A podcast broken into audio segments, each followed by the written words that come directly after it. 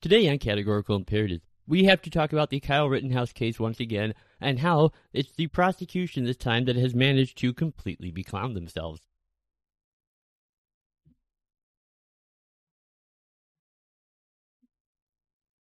Hey, greetings and welcome back once again to Categorical Imperatives. Uh, as always, I am your host, Lockie Liberal, your favorite law talking guy. I move for a bad court thingy. You mean a mistrial? Yeah.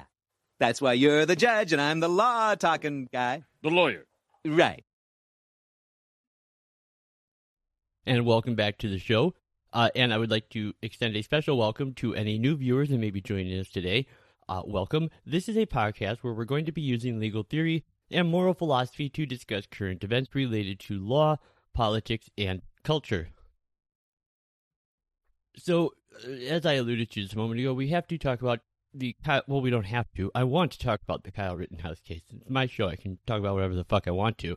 Uh, anyways, so we're going to talk about the Kyle Rittenhouse case. Um, now there is a piece of timeless professional wisdom that I imagine every lawyer, or at least every single trial lawyer, will immediately recognize. And that is this that when you are in court, you never ask a question you do not already know the answer to. This is fundamental. You never ask a question you do not already know the answer to. Now, if you have been following this case, you probably know already exactly where I'm going with this. And that is because the prosecutor in the trial Rittenhouse case, uh, Assistant District Attorney Thomas Binger has been the main prosecutor, seems entirely unaware of this. Now, as I understand it, he has been with the district attorney's office for only two years, which makes him their most junior member. And I have heard a few people offer an excuse for why he is doing so poorly, but I don't buy it. That he would not already be fully aware of this maxim, inexperienced though he is to me, personally, seems highly unlikely. And let's imagine that, that this was something he didn't really think about before ever, that no one in the district attorney's office who works with him would have been watching his conduct in this trial and watching him conduct the trial with all the grace of a mouth tripping and falling down a flight of stairs and not pointing this out to him is just beyond me.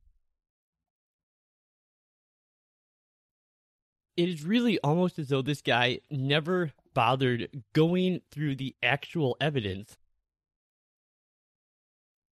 Then he got all his facts on the events of that night in Kenosha from watching CNN and assuming because they call themselves the most trusted name in cable news that that must be true and they must know what they are talking about and he is just presenting the case that is being made by them and their clueless activists posing as journalists like Don Lemon and Fredo Cuomo not to mention their idiot activists posing as legal analysts and lawyers like Laura Jarrett and Jeffrey Toobin.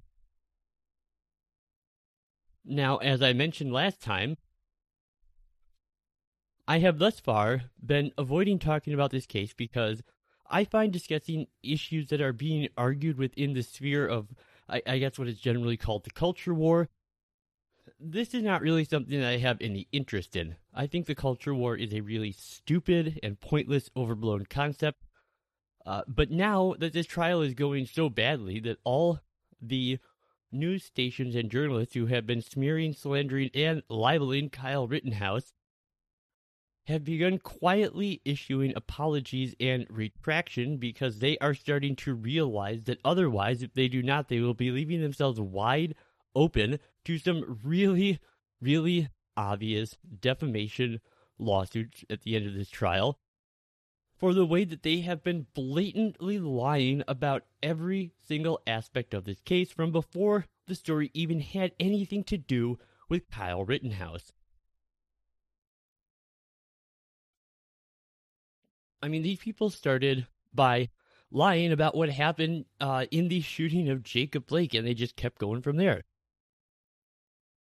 So, now that this pointless political spin has fallen to the wayside, what we are left with is a case that is uh, really actually just centered around two issues that to me, well, I, I think to many people, are of fundamental importance, uh, and that's gun rights and self defense. And these are two issues that I personally care a, a whole lot about. So I thought this would be a good chance to talk about this absolute abortion of a prosecution. Now, there are a lot of very good uh, online attorneys who are covering this case and giving you great uh, legal blow by blow accounts of the trial. That's not what I'm really interested in doing here. Now, if that's something that you are interested in, uh, I would highly, highly suggest you check out Andrew Branca. Now, he is a nationally respected attorney. His specialty is self defense law cases, and you can uh, find him at lawofselfdefense.com or legalinsurrection.com. He also has a YouTube channel, uh, and he has been uh, just doing a great job of uh, putting up all the trial footage and just giving like really good, detailed background, like blow by blow legal commentary throughout the whole thing. So if that's what you're looking for, you can't do better than Andrew Branca. Now, for me, I just have a few observations to make about some particular aspects uh, of the law that I think people should be aware of here, but are maybe unfamiliar with, or also just some observations of things that I perceive as being important details that are either being uh, ignored in the corporate media coverage. Uh, they're maybe not being brought up by many of the legal uh, online sort of you know law channels, and uh, it's especially considering the fact that um, even though a lot of these guys will do a very good job covering the stuff, the fact is m- most of the attorneys who will be uh, doing this kind of coverage uh, are not uh, really that acquainted with the rele- relevant areas of law that this trial is dealing with, and that would be uh, self defense in both statute and common law, as well as rules of criminal evidence and procedure. So, uh, let's just start right from day one of the trial. So, something that I have not heard anyone, uh, including other YouTube lawyers and legal analysts covering this case, uh, talk about uh, in a significant way is a motion in limine that was raised by the defense on the first day of trial, but just before the jury entered the courtroom. So essentially, the defense had a jury uh, instruction issue to raise with Judge Schroeder, uh, and specifically, now there all there always exists some intellectual tension between the legal concepts of justified self-defense on the one hand and allegations of recklessness on the other, and a somewhat odd wording of the Wisconsin jury instructions on recklessness really kind of muddy up uh, this tension. So, recklessness involves the creation of an unjustified and unreasonable risk of death and disregarding that risk in one's conduct. Now, self defense, of course, often creates a risk of death but ought not to be considered inherently reckless. Now, at the same time, self defense is required to be reasonable, and recklessness is inherently unreasonable. Under most circumstances, one won't find an overlap between the legal doctrines of self defense and recklessness, so usually this tension is just purely hypothetical. But the Wisconsin jury instructions, in effect, read that self defense is not a legal defense to an act of recklessness, uh, which certainly makes sense, and they also read that an act of lawful self defense is not recklessness, which also makes sense. But what happens when you have self defense and potentially have recklessness simultaneously? So here, of course, we have uh, Kyle Rittenhouse is raising the legal defense of self defense to justify his intentional shooting, uh, initially of uh, Jacob Rosenbaum, Now, the state, however, is arguing that not only did Rittenhouse shoot Rosenbaum, to which self defense is an admittedly permissible defense, but that his conduct in doing so was also recklessly endangering to a reporter named Richard McGinnis who was standing some distance behind Rosenbaum. And self defense, as I said, is not a defense to recklessness.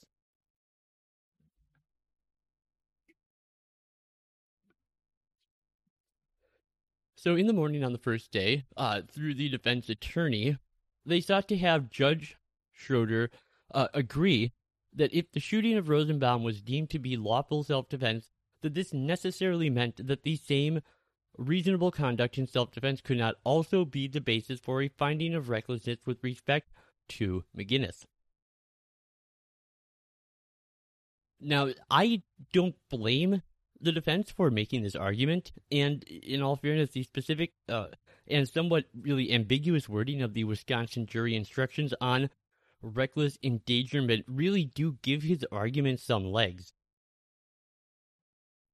However, there is a normal practice here, and that is to analyze the two victims separately. And it must be admitted that there are circumstances in which self defense could simultaneously be reasonable with respect to one party and reckless with respect to another.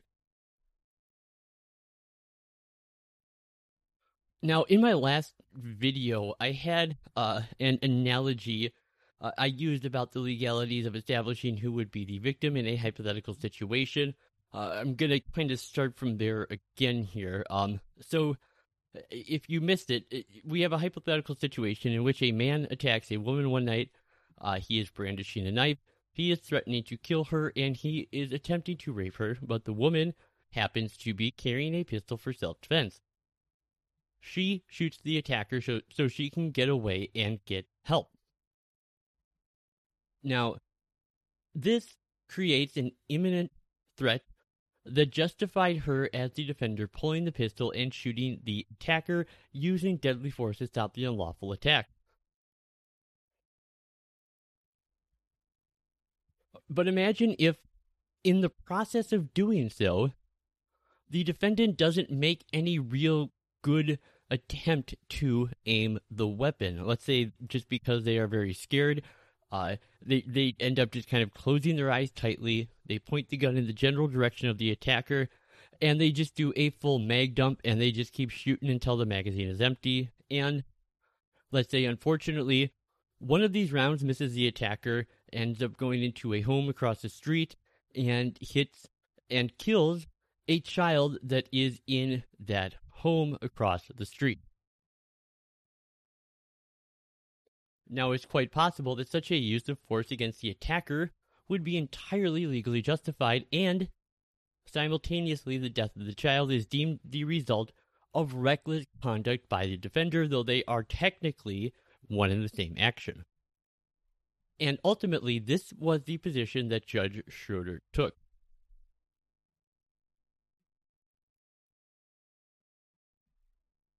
Now, the judge also provided some guiding jury instructions on matters like how to evaluate credibility of evidence, to base the verdict only on evidence and arguments made in the courtroom uh, that is consistent with the application of the law as instructed by the judge, and that the defendant is presumed innocent, and that the state has the burden of proof beyond a reasonable doubt. And he explains, he goes on and explains the meaning of reasonable doubt and so forth. This is basically sort of your standard operating system for a jury in a criminal trial. And I have a feeling this is stuff that most people are fairly familiar with, so I'm just going to assume you understand this. Uh, so, anyways, right from uh, after that, we moved to opening statements, and things did not go well for the prosecution. Now, their opening remarks had all the components that one would expect in a politically motivated prosecution. Uh, that is, that he relied on vague and suggestive statements that the defendant's actions constitute wrongdoing without offering any real evidence of what he characterized as poor judgment or that it was in any way inconsistent with Kyle's affirmative defense of lawful self defense. Now, it was packed full of highly emotional phrasing that is meant to arouse an emotional response in the jury, especially fear. And he kept repeatedly stressing points that were true but irrelevant and made to sound bad, even though there really is nothing there. Such as the way he kept describing Kyle as being armed with an AR 15 style semi automatic rifle with a 30 round magazine, and he kept saying that over and over and over again when he could have just easily said firearm or rifle or, uh, you know, sporting rifle or any other number of terms. He kept using that specific description because he knew that the way many people's minds work, they hear AR 15 because of the way the news works, and they automatically associate it with some kind of implied bad intent. Now, when the district, uh, uh, district attorney Binger discovered that Kyle Rittenhouse's attorney was planning to use, you know, actual evidence in his opening statement, such as, you know, exhibiting photos and videos of the events that he was describing, uh, Binger actually objected, saying that allowing the defense to present evidence to back up his statements was unfair because Binger himself had chosen not to back up his indefensible assertions with the evidence he didn't have, mostly because his account doesn't comport with reality. Now, the next strange thing that I noticed uh, that was really amazing, actually, is how the prosecution has seemingly been spending the entire trial making the defense's own case for them. So, for example, we have, you guys uh, may or may not have heard about this already, but we have this FBI drone footage that no one had seen up until the day of the trial except for the prosecution. And uh, they did not share this evidence with the court or with the defendant as they are required to by the rules of discovery before the trial. Now, this alone would have been ground for a mistrial, at, except that uh, for some uh, insane reason, uh, you know, the the prosecutor decided to refuse to share this evidence that he considered damning, except that it turned out to be potentially exculpatory evidence, um, which became apparent the first time we watched the footage when it was played at trial. So this was really truly a kind of disturbing neglect on the part of the state in uh, following the basic rules of criminal evidence and procedural law, but um, it's really not an issue because, again, with everything the prosecution touches, this argument seemed to turn to shit, and it showed the exact opposite of what the prosecution claimed it did. So, in the video, he claims that it shows Kyle Rittenhouse chasing Jacob Rosenbaum uh, as though Kyle was the provoker and the attacker in the situation, when in fact we see and show the exact opposite. We clearly see Jacob Rosenbaum uh, duck behind a car. He waits until Kyle walks by, and then once Kyle has walked by and is distracted by other rioters in front of him who are threatening him, Rosenbaum then sneaks up behind Kyle and attacks. Now, if you want a, a, real like forensic breakdown of that footage, you can go watch someone like Andrew Branca uh, and his site, and he will put up different pieces of of the same footage from different angles, and he'll explain it all very well. I, again, I'm not trying to give you guys a blow by blow. I just kind of wanted to give you an idea of how bad this was that the prosecutor presented this footage that he thought was going to be a win for him that showed the exact opposite and actually backed up Kyle's case entirely. So it, and I think you get a feel for that just watching the video the way you did. So uh, that was day two. Day three of the trial was the prosecution's worst day yet, and that is really saying something because it's not like the prosecution had exactly outperformed the defense on the first couple days of the trial. Uh, indeed, coming into it, the state had yet to present any evidence that was substantively inconsistent with Kyle's legal defense of self defense. Not a thing. Now, day three, though, like I said, it got even worse. So, two of the state's own witnesses, and arguably, I would say they're star witnesses with the greatest uh, immediate personal knowledge of the events surrounding the shootings, who were journalist Richard McGinnis, who was filming and interviewing Kyle that night, and a former Army infantryman named Ryan Balch, who was also armed and there along with Kyle that night, provided lengthy testimony that not only failed to assist the state's efforts to attack Kyle's claim of self defense, their testimony substantively strengthened Kyle's claim of self defense. So it, it's worth discussing what their testimony ought to have looked like, I think, had this been a normal criminal prosecution based on, you know, actual legal merit. Now, I want to stress again these two were state witnesses. The state called these men to testify, not the defense. Both McGinnis and Balch. And they were both expected to provide testimony that contributed to the prosecution's narrative of Kyle's guilt and undermined his legal defenses. Again, in this case, that largely boils down to attacking and destroying Kyle's legal defense of self defense, at least with respect to all the felony use of force and reckless endangerment charges in the case. Now, I, want to stress here again this is easy. people all know this, uh, you know, uh, theoretically, but it's easy to forget the fact that Kyle Rittenhouse must be presumed innocent, and that means that his shooting of these men and the reasonableness of his conduct. Otherwise, unless it is otherwise uh, proven, or excuse me, unless it is otherwise disproven beyond a reasonable doubt to be outside the bounds of lawful self defense, then he was justified in his actions. Now, that said, the prosecution doesn't have to disprove Kyle's claim of self defense in its entirety. The, prosec- the prosecution just needs to merely disprove any one of the four elements that make up a lawful self defense claim. These four elements are cumulative, meaning that every one of the four is required, and if even a single one is disproven beyond a reasonable doubt, then Kyle's legal justification of self defense collapses entirely.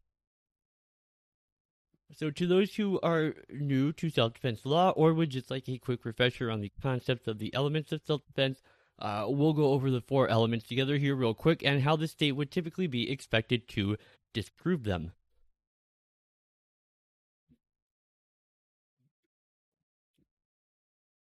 So, those four elements are innocence, imminence, proportionality, and reasonableness. So, I- innocence, in this, the state might attempt to prove that it was Kyle who was the initial unlawful aggressor in any of the confrontations that he was in that night. And as far as imminence, the state might attempt to prove that the attacks Kyle was defending himself against were neither actually in progress or immediately about to occur.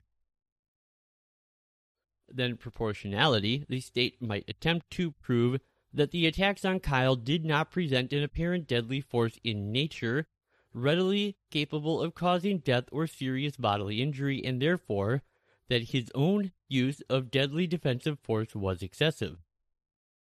And finally, reasonableness, the state might attempt to prove that Kyle lacked a genuine belief in the need to act in self defense, or that this belief was irrational and not objectively reasonable under the circumstances. And of course, whichever element or elements the state sought to target in its attack on Kyle's claim of self defense, it would need to disprove it beyond a reasonable doubt. How about that? I looked something up. These books behind me don't just make the office look good, they're filled with useful legal tidbits just like that.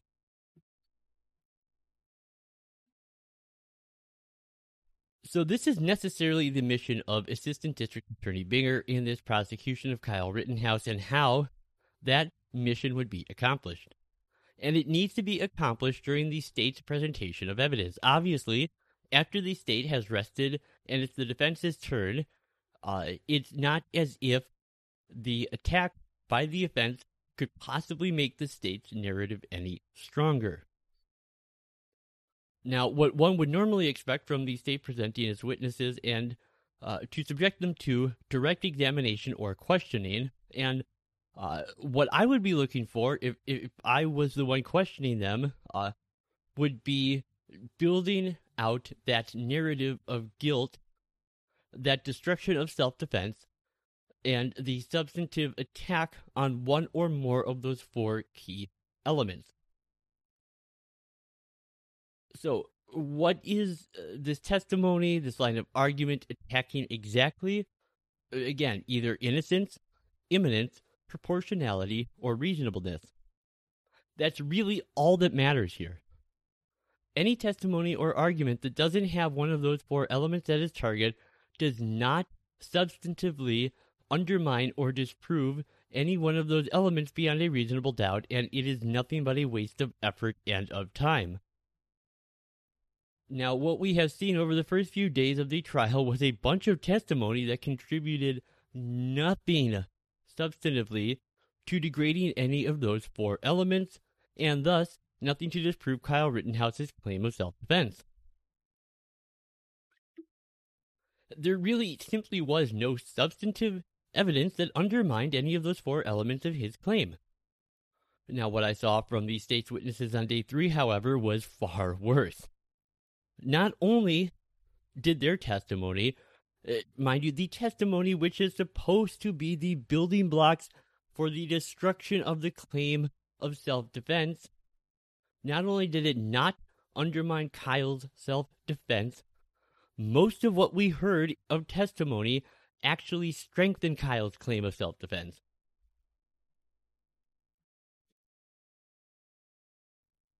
And perhaps even worse, uh, Assistant District Attorney Binger's attempts to badger his own witnesses during their testimony into something that might, in one's wildest imaginings, resemble a tool to bludgeon self defense resulted only in him appearing uh, really intellectually desperate and in his witnesses becoming visibly resistant to his badgering. So, in the case of Balch in particular, uh, ADA Binger was even brought to the extremity of suggesting to the jury that Balch, now this was Binger's own witness that he called, that he wanted to stand to testify to strengthen his case, he ended up basically saying that this guy was nothing more than a petty liar. So, between the video evidence of McGinnis's testimony uh, and his, excuse me, between the video evidence and his testimony in court, uh, it is really clear that what happened is Rosenbaum chased and isolated Kyle, uh, chased him across that parking lot. The other person who was with, uh, with who is this Rosenbaum? Uh, the other person with Rosenbaum, Joshua Ziminski, who had a Glock pistol on him, raised his pistol and fired a shot in the air. When this happened, Kyle heard the shot behind him, turned around, looked at Rosenbaum, and Rosenbaum uh, looked at him, screamed, fuck you at the top of his lungs and began charging at Rittenhouse. Now, much of this was confirmed by both the uh, observational testimony of McGinnis as well as by the various video recordings, including, like I just showed you, that FBI aerial infrared video recording, and the events are effectively indisputable. McGinnis personally observed the charge of Rosenbaum on Kyle and described the attack in great detail. He described Rosenbaum as in a hunched forward running position as one would be if they were running as fast as they could. Kyle was desperately fleeing towards the far side of the car store's lot and was shouting the words friendly, friendly, friendly while doing so. These cries of friendly, friendly, friendly did not dissuade Rosenbaum's continuing charge. Now, when Kyle turned back slightly towards Rosenbaum, even as Kyle continued to retreat, placing the rifle well within Rosenbaum's view, the sight of the rifle did not dissuade Rosenbaum's charge, and indeed, Rosenbaum would charge until he was close enough where he actually lunged with an outstretched arm to try and gain possession and control of Kyle's rifle.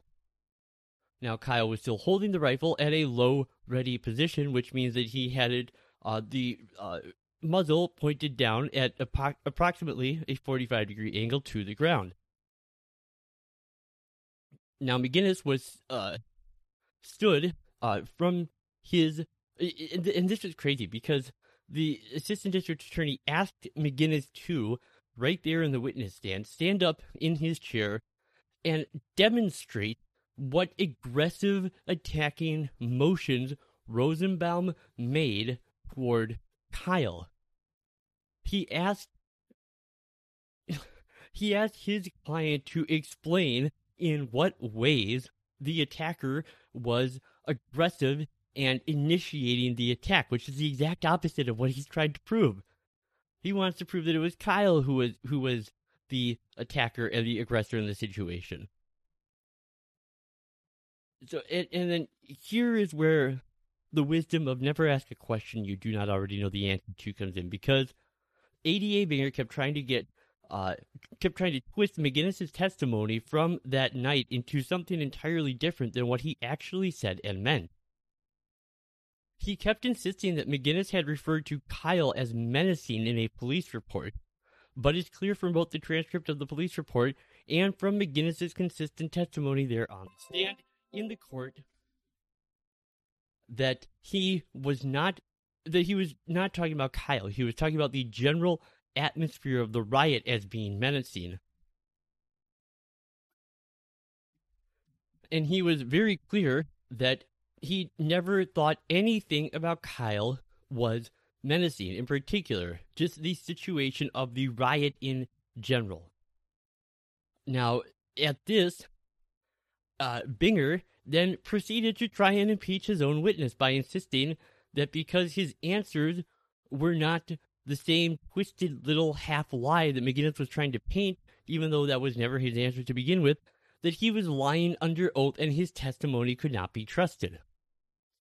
This was his witness, the one that he called to the stand to back up his case. Uh, this was really I mean, before the trial, this was the guy who they were talking about as the prosecution star witness. And it ended with him calling his star witness a liar under oath who could not be trusted. And it, believe it or not, things got worse.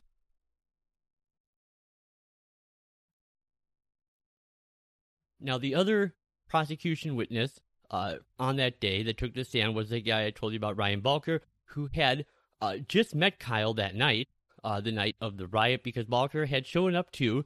He was also armed to help protect people and businesses from being attacked and destroyed by the rioters. He and Kyle ended up spending a good chunk of time together that evening.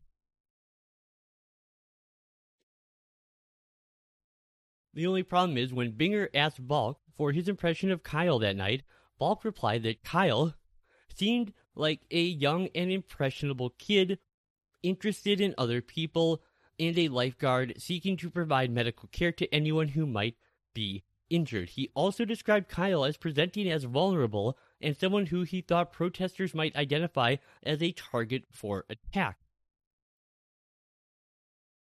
Now, in contrast, when he was asked to describe uh, his impression of Jacob Rosenbaum, who was the first guy who uh, attacked Kyle that night, Balch replied that every time he encountered Rosenbaum, he was being hyper aggressive and acting in a violent manner.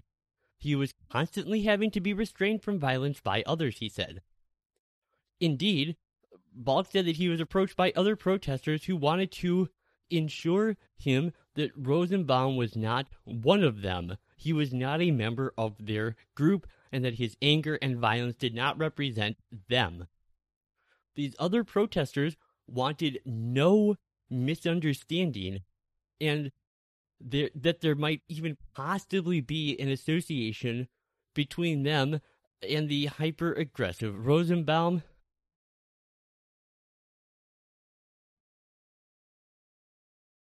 Now, I, I think the ultimate high point came, um, and again, I feel inclined to remind you again, even though I've said this a number of times, that the state was engaged in questioning their own witness. When Binger asked his witness Balch to describe an encounter between Kyle and Balch on the one hand and Rosenbaum on the other, that took place shortly after Kyle had put out a dumpster fire that had been started by Rosenbaum. Balch testified that Rosenbaum came right up to the pair, meaning to Kyle Rittenhouse and to him, Balch, and said uh, that Rosenbaum got right in their face and he was yelling and screaming and, quote, murderously pledged if I catch any of you guys alone tonight, I'm going to fucking kill you. And that is a direct quote. I'll read that again. Quote He got right in my face, yelling and screaming, and murderously pledged if I catch any of you guys alone tonight, I'm going to fucking kill you. End quote. Now, it's worth recalling, I think, that this murderous threat came from a hyper aggressive and patently violent individual uh, that is Jacob Rosenbaum only a short time, really only minutes before Kyle was running for his life. He would hear a gunshot from behind him, and when he turned to see where the gunshot came from, he saw Rosenbaum, the man who had just threatened to kill him minutes before, charging straight at him Rosenbaum was screaming at the top of his lungs, fuck you, and lunged for Kyle's rifle. Now, if that sounds to you like a pretty good basis for a shooting of Rosenbaum by Kyle in self defense, I would have to agree. All right, anyways, um, that's really all I got for you guys today. Um, now I, I may very well make another one of these videos in a few days once the uh, prosecution rests its case and the defense has had a couple days to begin presenting their case to the court. Uh, if things continue to be as interesting as they are. So let me know what you thought about the video down in the comments section. Uh, and look, if you like the video, go ahead and hit that old thumbs up button down there. Uh, if you disliked it, go ahead and hit that thumbs down button. And uh, I would ask if you would consider subscribing to the channel. Um, I would really love to hit a triple digit subscriber count. Um, I've been stuck in the high 90s for a while, so if you're not subscribed, uh, now would be a good time to consider doing so if you like the show. I would greatly appreciate it. And if you are subscribed, pass the show on to a friend who you don't think has heard about it before uh, just you know let them know to check it out and that they might enjoy it. And if you want to uh, go above and beyond and to help support the channel through becoming a patron on Patreon or by leaving me a one time tip over on PayPal, I have links in the description. That is always welcome. But I'm just glad you came out here uh, and gave me some of your time today, uh, all the same. Either way, I hope you enjoyed this. So, uh, yeah, I guess until next time, this is uh, me, Lockean Liberal, uh, for Categorical Imperatives, uh, talking about the prosecution be clowning themselves in the Kyle Rittenhouse case. And, uh, of course, as always, de Delenda est Carthago.